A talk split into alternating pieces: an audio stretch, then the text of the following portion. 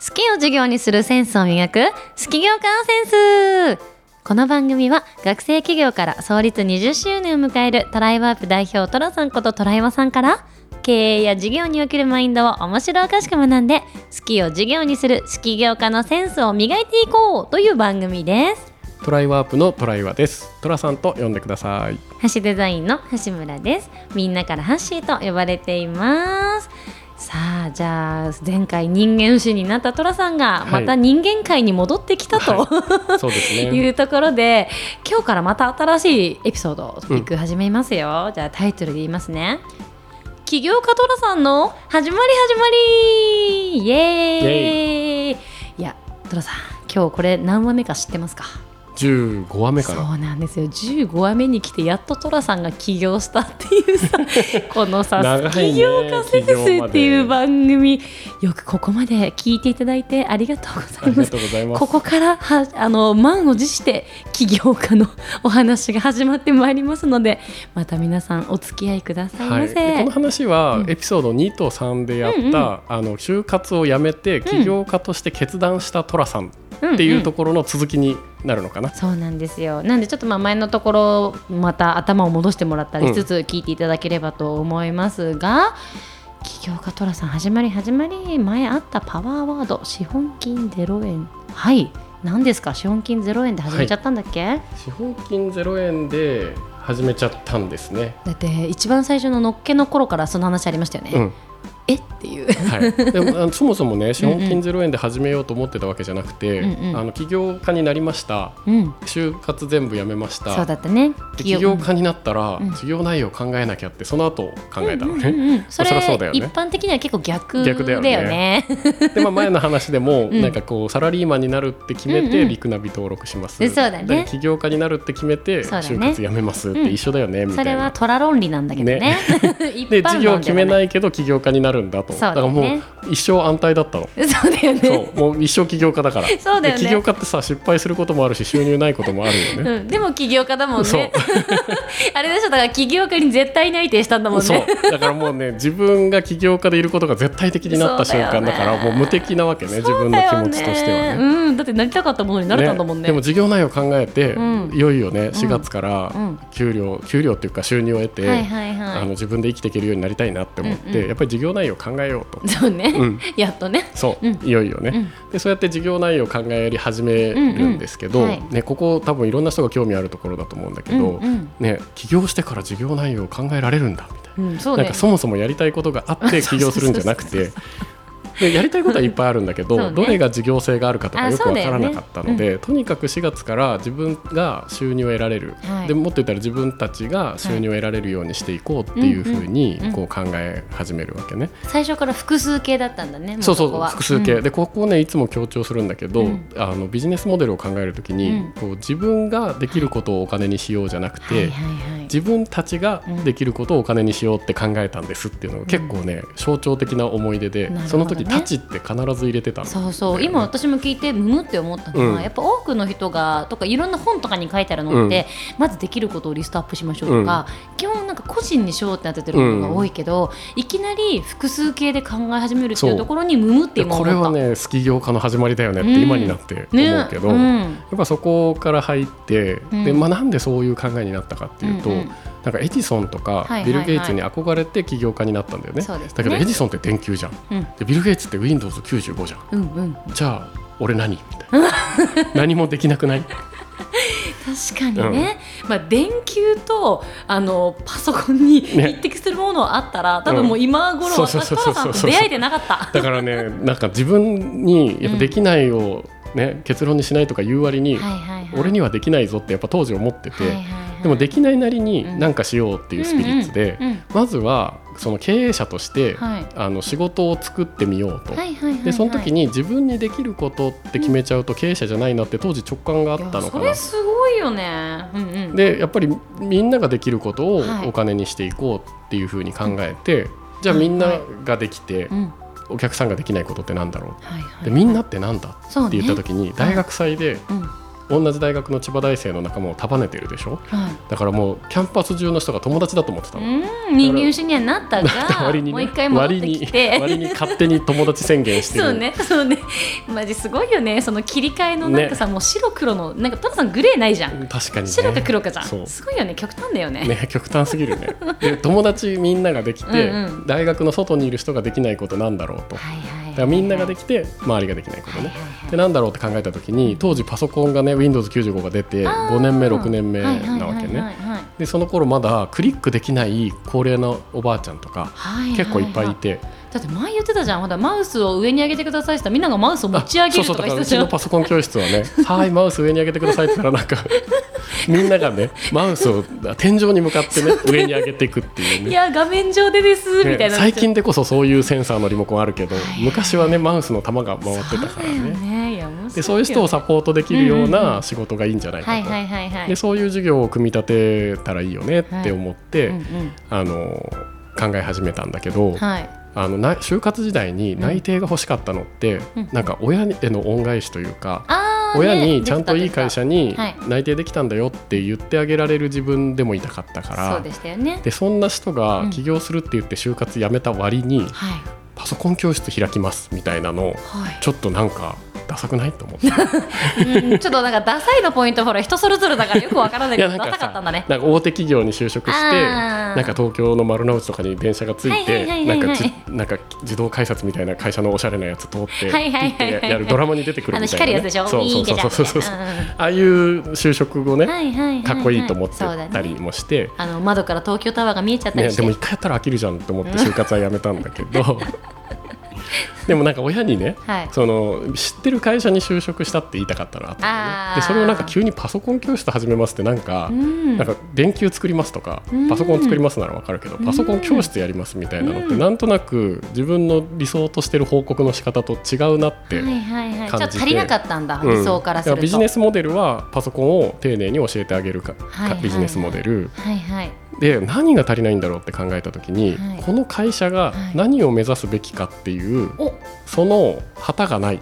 パーパス。パーパス、まあ、ビジョン。ビジョン。がないなと、うん。でビジョンを考えなきゃいけないなうん。まあ、当時なんかビジョンビジョンとも言われてる時代じゃないから、そう今でこそねビジョンやらうん。パーパスやらでね、やら何のために社会にうんある会社なのか考えようっていう言葉でね、はいはいはい。あの自分に命題を作って、はいはい。で何のためなんだろうって考えた時に、うん。大学生が地域でパソコンを教えるうんことをやり続けたら何が生まれるんだろうっていうところから考えたのね。おおで千葉大って大体の人が地方から来ていて、まあね。で大体の人が東京に就職していくのでそうです。4年間住んだだけで、はい。もうもはや行かなくなってしまうかもしれないエリアが千葉県千葉市。95%の千葉大生がそうです、うんでそれってはい。せっかく4年間過ごしてるのにもったいないなと、で移り住んだ先で、うん。が第2第3のふるさとになっていくような日本社会になっていったら、すごい日本中幸せだろうなって思って。でどうしたらそれできんのって考えると、うん。あの世代間交流が地域の中であるとその地域の愛着って増えるんじゃないかっていう仮説を立てた。うん、結局地域の愛着イコール人の愛着みたいなところだよね。うん、うん、うんうんうん。でもあの同い年だったらはいはい。こうやってねハッシーと東京で会って懐かしいねあの頃こうだったね乾杯って言ってうんうんまあ超懐かしい。同い年じゃないけどね。すいません そこ？い。やいやそこ今ね面白かった。ね？先輩すいません。すいません、すいません、すいません、はいはい。でこれから敬語で行かせていただきます。いやいやいや、恐れ入ります、すいません。どっちが年上かタメ語でいきましょう、私たち。あのーそう東京で会ったら、再会したら懐かしいね、世代が近い人はね、うん。だけど世代が離れてる人とうん。東京で会ったらどうなるかっていうとなんか大学時代にお世話になった町のああ。蕎麦屋のおっちゃんと東京で会ったらなんか2人で何着てこうみたいな。当時その説はお世話になりましたとか言って全然懐かしいより緊張でしょ？でもやっぱり地域で会えば「おトラお前相相変わらず勉強してねえだろ」みたいな「させん」みたいな。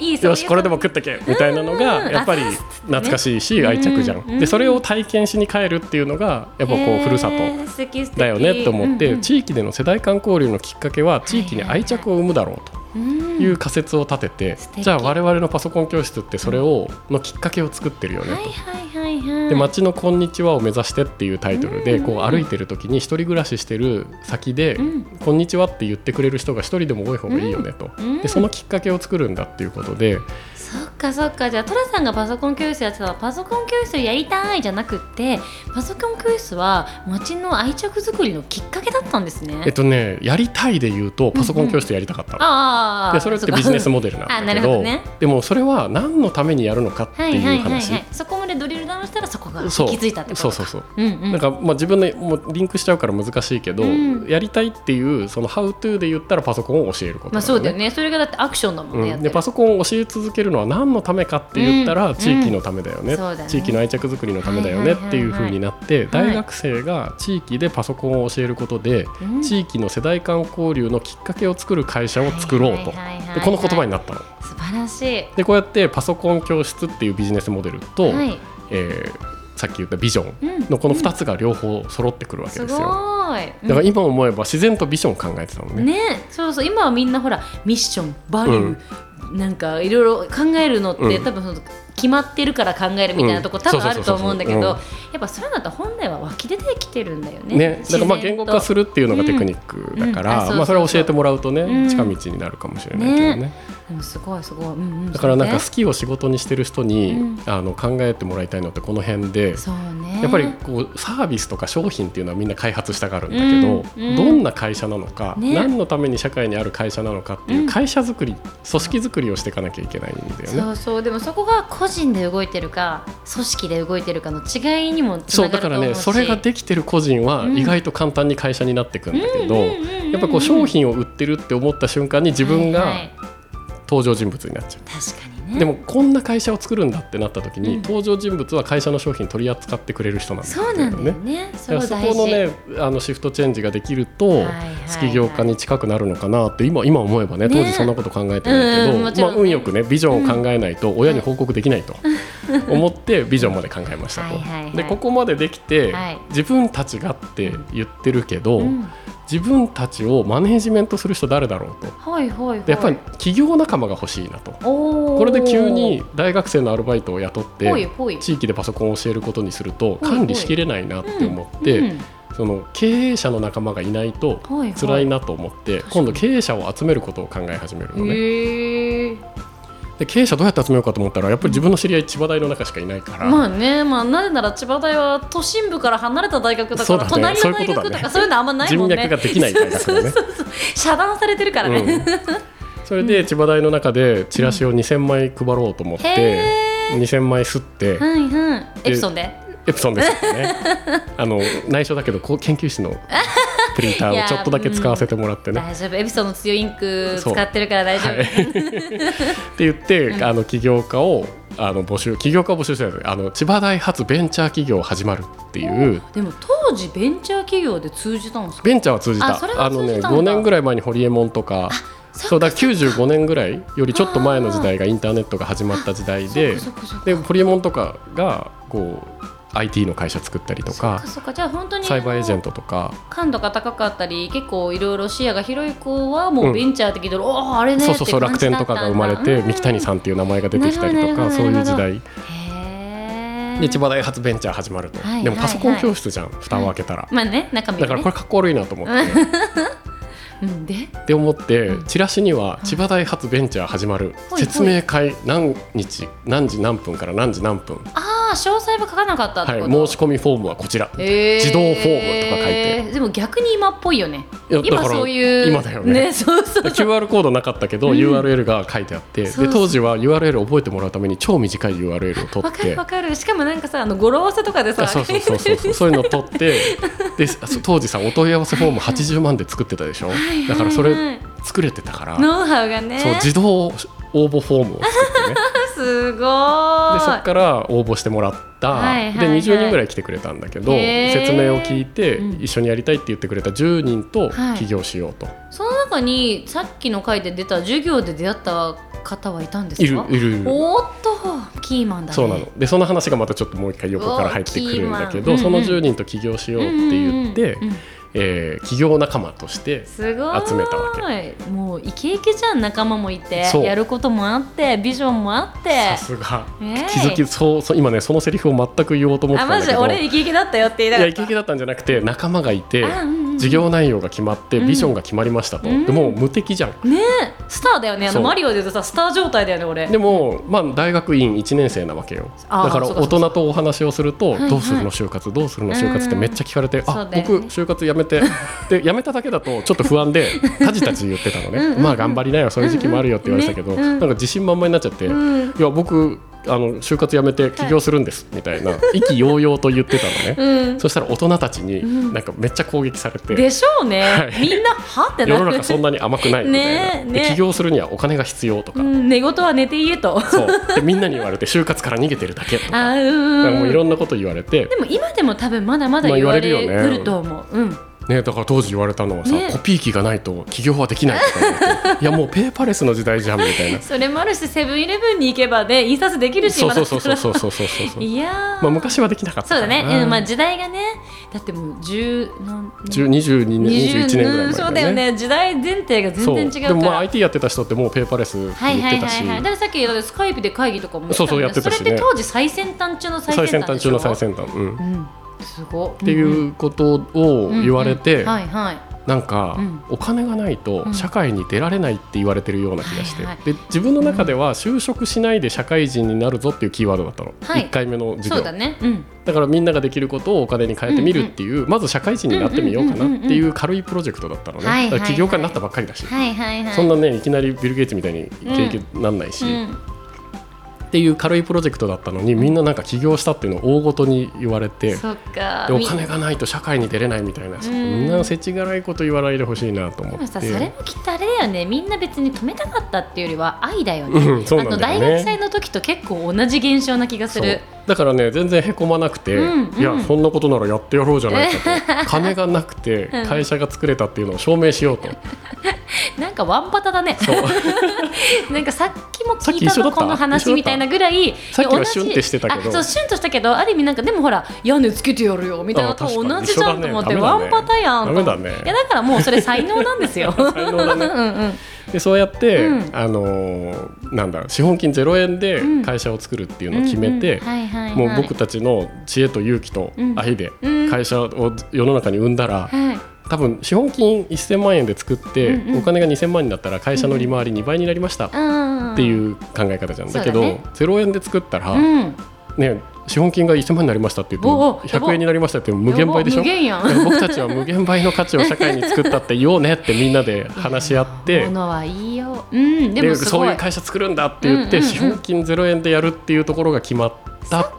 じゃっていう話。あ資本金ゼロ円は最初は若干消極的な感じに聞いてたけど、うん。むしろ最後はそこがポイントになってたんだね。まあ消極的なのかもしれないけど。まあ物はいいよ。だからね。金なくてもやってやろうっていうふうにして、えー。資本金0円でやっていくぞっていうのを決めた瞬間かな。なんだ。でここからね事業容内容をまたお話ししていきますので、じゃあ次回はその資本金ゼロ円で何やったのってところからそういうことだね。ねぜひ聞いていけばい。いかなと思うんですけど、い、や資本金ゼロ円でこれ聞いてる人でやろうって思う人いるかもしれないけど、うん。相当ハードモードスタートだよね。い。やまあねなんだろう。昔は1円で起業できるっていう時代だったけうん。ど今はクラウドファンディングとか、あまあね。出資あ投資家の人がいっぱいいたりとかして確かに確かに。こう出資を受けられる環境って昔のアメリカみたいに揃ってきてるので。逆に昔より今のが全然そう0円でやる必要はないし、まあ、やりたければやってもうんうん逆に楽な場合もあって、ね。資本家がついちゃったせいではいはい。自由にできないとか、ねそれもよく聞くで話で。自分の力でやってるのか、うん。資本家がやってるのか分かんないとかもあるから、まあ、0円っていう概念はそんなに悪くないかなっていう気はして、加速させたい時にお金入れればいいのででも今これを聞いてる人でそこ悩んでる人がもしいたら、うん。まあ、あの寅さん的にやらせてもらえばどっちを選んでもいいけど資本金ゼロ円で始めてもいいし誰かに出資してもらってもいいけど、その正解の道を自分で作りなさいってやつそういうことですね。はい。ありがとうございます。じゃあまた次回も引き続きお話聞いていきたいと思います、はい。ありがとうございます